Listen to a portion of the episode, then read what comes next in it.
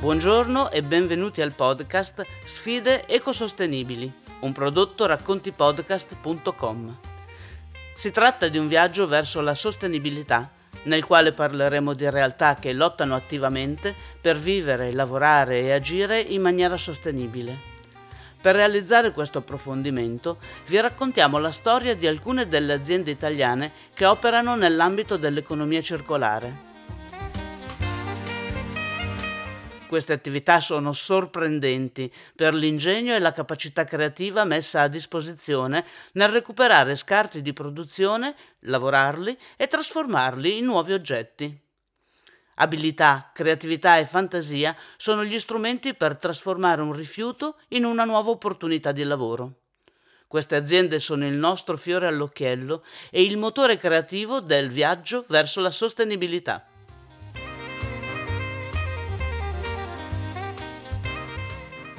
Io sono Rossana Mauri e oggi ho l'onore di avere come mia ospite Michela Fontana. Buongiorno Michela, è un piacere averti qui. Buongiorno, è un piacere per me essere qui. Michela, tu che ruolo hai all'interno dell'azienda Nazena? Io mi occupo della comunicazione e dell'ufficio stampa.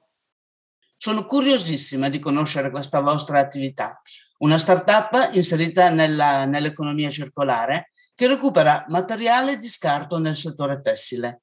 Ma adesso raccontaci tu come nasce questa idea. Allora, Nazena è appunto una startup vicentina che recupera gli scarti tessili post-industriali e post-consumo e li trasforma in nuovi prodotti sostenibili e circolari. L'idea nasce qualche anno fa, nel 2019, dalla nostra founder Giulia De Rossi, per la sua volontà proprio di offrire una soluzione tangibile al problema degli scarti in tessuto. Durante un viaggio in Giappone, infatti, si è chiesta perché no, che poi è il significato della parola giapponese Nazena, e così ha deciso di dare vita alla sua startup sostenibile. Lo scopo di Nazena è quello di instaurare un modello di economia circolare nel settore della moda, che è uno dei maggiori inqui- responsabili delle emissioni globali di CO2 e quindi uno dei più inquinanti al mondo. Perché è uno dei più inquinanti? Per la quantità di risorse utilizzati, utilizzate e appunto per il problema degli scarti, che andando a finire in discarica o all'inceneritore provocano l'emozione di tonnellate di anidride carbonica. Senti, come funziona il processo di trasformazione e indicativamente che costi ha? Lo so che è una domanda un po' complicata, però dacci un'idea. Sì, allora i costi sono abbastanza elevati, più elevati di quelli per esempio della carta, perché il processo è piuttosto artigianale al momento, però lo stiamo industrializzando. E, e funziona così. Allora, ritiriamo gli scarti di produzione dalle aziende e i vestiti dismessi invece da associazioni cooperative.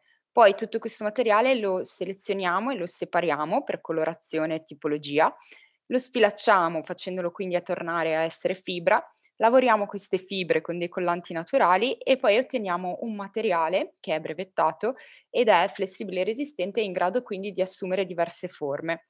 In questo materiale quindi poi andiamo a formare o assemblare diverse tipologie di prodotti. Quali tipi di prodotti realizzate e diciamo in che settore vi dirigete con questa nuova produzione?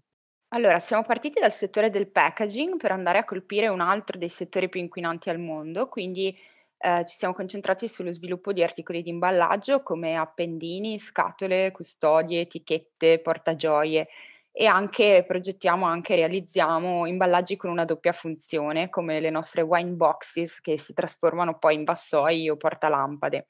Ma poi produciamo anche altra, altri tipi di prodotti come arredi, oggetti di design e pannelli acustici. E in generale comunque il nostro team di ricerca e sviluppo è sempre impegnato nello sviluppo di nuovi concept di prodotto. Producete internamente tutti questi nuovi prodotti o vi avvalete di aziende esterne? No, produciamo tutto internamente, ci avvaliamo di aziende esterne solo nella raccolta degli scarti. Quindi i vostri clienti ideali chi sono? I nostri primi clienti ideali sono proprio le aziende che operano nella manifattura tessile, perché insieme a loro, a partire dai loro stessi scarti, andiamo a creare dei prodotti che possono essere da loro stesse riutilizzati o rivenduti nei loro negozi e che quindi comunque generino nuovo valore all'interno del loro business.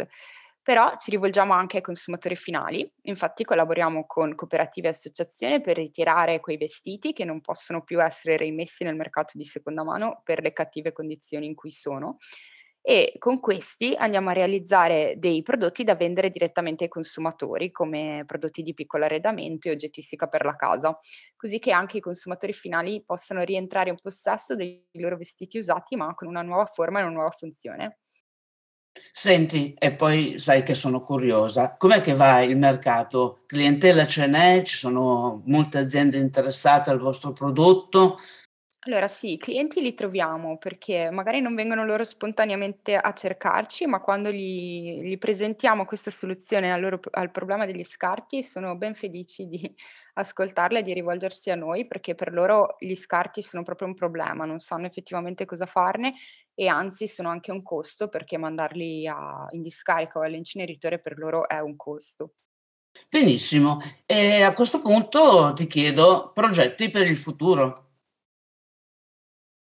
Una cosa su cui stiamo lavorando e su cui stiamo impiegando tante delle nostre energie è quella di diventare una B Corp, cioè una società benefit e quindi ottenere una valutazione positiva sulla nostra sostenibilità sia dal punto di vista ambientale che dal punto di vista sociale.